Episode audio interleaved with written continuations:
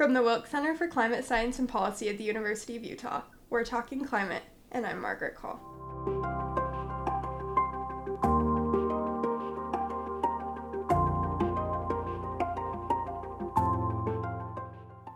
With climate change related problems spreading in frequency and intensity around the world, activities to advance solutions have become both more common and more necessary.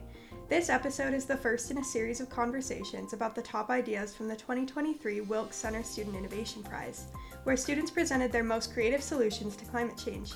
Today we have Steven Tran and Rabiul Hassan, PhD students in the Department of Electrical and Computer Engineering here at the U. Their prize winning idea is an organic carbon measuring network that could be used to more accurately measure carbon content in soils. Their technology would make it possible to utilize agricultural land both as a more effective carbon sink and simultaneously to improve crop yield. Welcome, guys.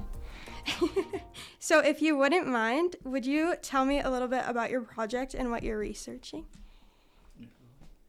So, my research is primarily on this device where we're trying to measure soil organic carbon uh, accurately within the soil. At the moment, soil organic carbon is measured primarily through lab based methods, which are expensive, uh, takes a long time, and but are very accurate. However, with our technology that we're researching, we hopefully we hope that we can build a device that anybody can use, something that's cheap, something that's quick, and something that's also accurate, as accurate as all the lab-based methods. So I'm um, we we are part of the same projects. We are dealing with two different side. So he's uh, mainly uh, doing the integration part, and I am working with the with making the sensor itself. So, um, so we are trying to like uh, what currently people are doing, like they're um, taking the sample uh, to the lab and analyze the sample. And what we are trying to do, uh, we are trying to mm, uh, offer a cheaper option, like. Um, so we are um, I, I personally uh, working with a sensor that is uh, cheap um, like and we can do batch fabrication. So uh, like um, simultaneously we can make so many sensors together. And also it's uh, like we can scale it for some other other gas as well. Like right now our focus is carbon um, um, carbon component or carbon uh, gas. But we can um, like make it work for some other uh, gas like nitrogen gas that's very important for agriculture as well. So yeah that's that's the things i'm working right now. Cool. Um, is are there similar technologies being developed like yours or are you guys like the first ones to yeah do it? at the moment there are a couple in terms of in situ based technology. Uh, some of them are like drill based FTIR sensor where they're drilling a sensor into the ground and measuring it based on FTIR. We are doing a similar method where, where we're also putting a probe into the ground and measuring it through a, a Fourier, uh, uh, an IR based method. However, we're trying to simulate something that lab based methods do, which is trying to actively extract the carbon from the soil itself. And we use do this by utilizing a UV LED, which is a cheap compact system that we can put in the, into the ground. And by using UV, we found that UV can actively photooxidated uh, dissolve organic com- component of the soil. This produces CO2, which we can sample, capture, and correlate to how much organic carbon is within the soil. Oh, cool. Awesome. Um, so, what inspired you to start working on this particular idea? How did you get um, into it? Okay. So, I am originally from Bangladesh. It's an agri- agrarian country. Um, so economy is totally based on um, on the agri- um, mostly based on agriculture, and um, we it's a small country, like fifty-seven thousand square mile, um, smaller than Utah. Like I think it's around eighty thousand mile Utah, and is accommodating like uh, almost 170 million people. So like agriculture is very important for Bangladesh. Uh, specifically, I'm talking about because I'm from there. Um, we need to feed this uh, big number of people. So, and when I found about these projects, I see like, oh, this is a cool project to contribute for um, this big problem for the world, like um, how you are dealing. Like uh, for these projects, you can um, uh, like um, like uh, the extension uh, extension of these projects that I'm I was talking about, like for the nitrogen detections or something like that, like you can understand how much fertilizer you will need so you are not going to waste anything and you will understand like from uh, from the uh, and, re- and and another thing is is real time like you'll understand how much you will need every time so like based on humidity or temperature or many other um, environmental factor so i found it like okay yeah it's a really directly impacting uh, people's lives. So yeah, I found it very inspiring to work in this project. Yeah. yeah. Uh, to add on to that project, uh, to add on to that, I found that this project was very interesting. In that uh, global climate change is like a growing concern everywhere, and people are trying to solve it. Uh, however, there's just so much land that's unoptimized that there's so much thing that we could do to resolve this problem. Uh, and by utilizing this type of technology, and when I saw this initial uh, proposal, I found like even person in the even a person, a normal person, can use their backyard to optimize their soil such that they can actively uh, restore or help uh, mitigate global climate change. And through some calculations, theoretically, if the whole United States or everyone in their backyards decide everyone utilizes their backyard to optimize soil, they could technically uh, store up to one gigaton, almost one gigaton carbon, just in the United States alone. Wow, that's crazy. so your technology could be used not only to um, help with climate change, but also to optimize like agricultural yield as yeah. well. Okay, yeah. that's cool. I didn't realize that.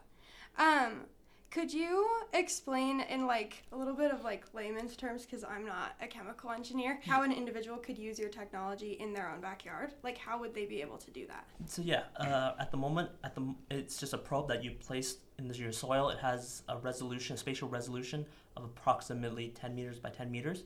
Once you place it into the ground, uh, when you turn on the UV, you can see a jump in CO2 that's captured by the device. And we haven't uh, not uh, released app yet, but we have you can we have a graphical user interface where you can constantly see how much carbon is being captured by this device. And this device will constantly update you in real time how much soil organic carbon is in the soil. And with that real time measurements, uh, you can improve your soil by just adding nitrogen, using different plants, and you can plants, and you can see the difference in how that's affecting your the organic carbon within your soil moving forward what kind of like real world applications what what do you how do you see this becoming more widespread like implemented? Um, how do you see that like trickling forward? I think you can go. Yeah uh, so.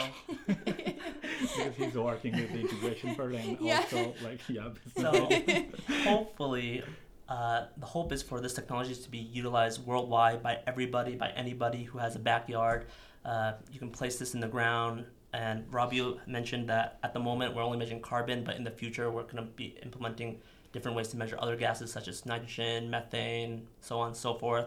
Uh, that way, uh, people or any regular person can optimize their soil in such a way that global climate change is mitigated as much as possible. Cool. That's awesome. Um, what kind of like response have you guys gotten to your findings and like your research and like um, what have people like said about it?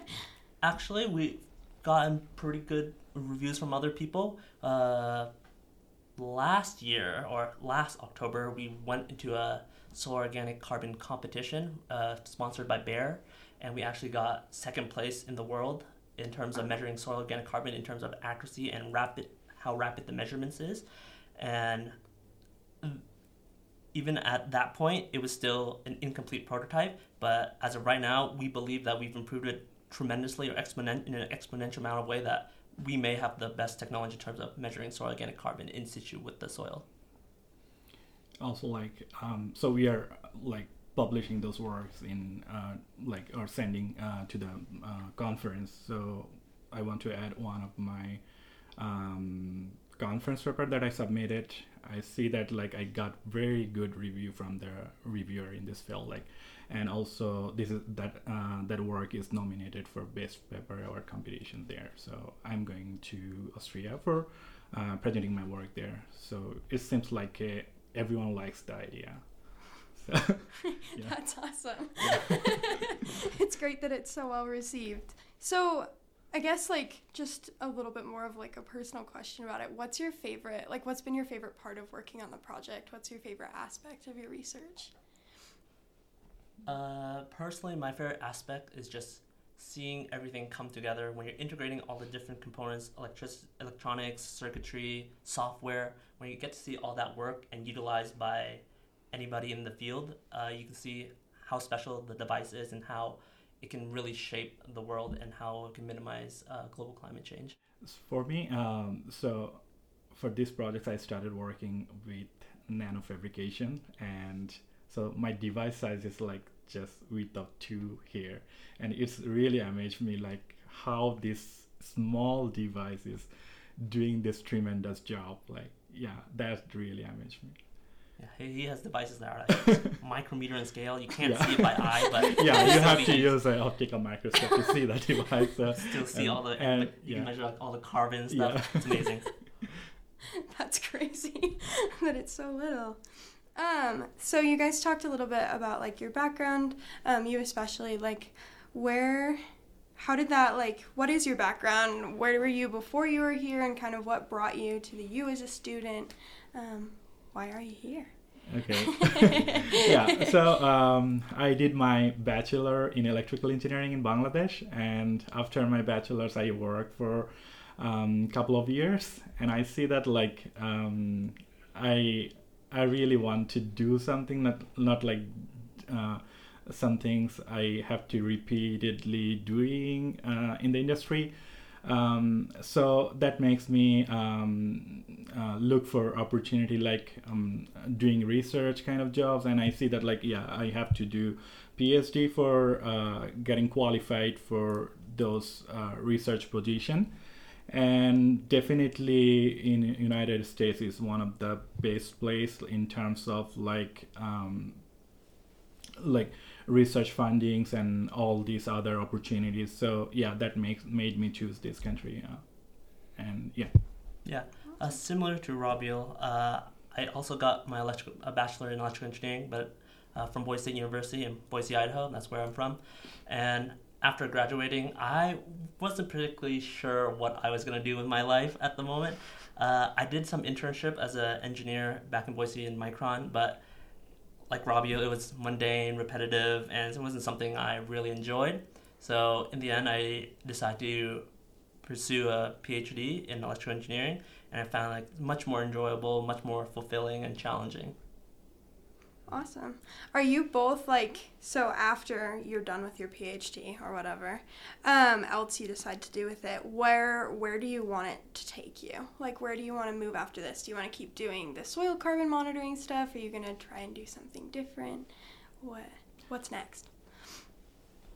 Uh, for me personally, I'm not uh, particularly 100% sure what what I'm going to do yet, but hopefully it's going to be some type of sensor-based system integration or software development in which I can help uh, with global climate change or any other problems that can help uh, resolve an issue that is being uh, a concern in the world at the moment.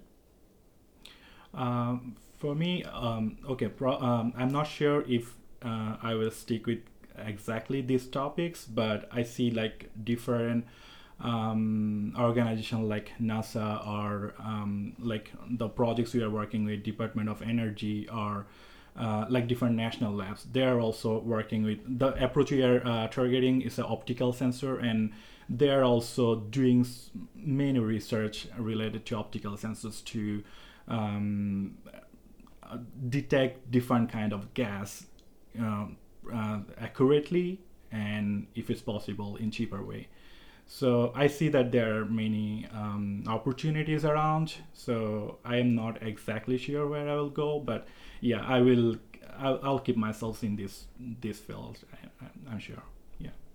Still a couple years left. Awesome.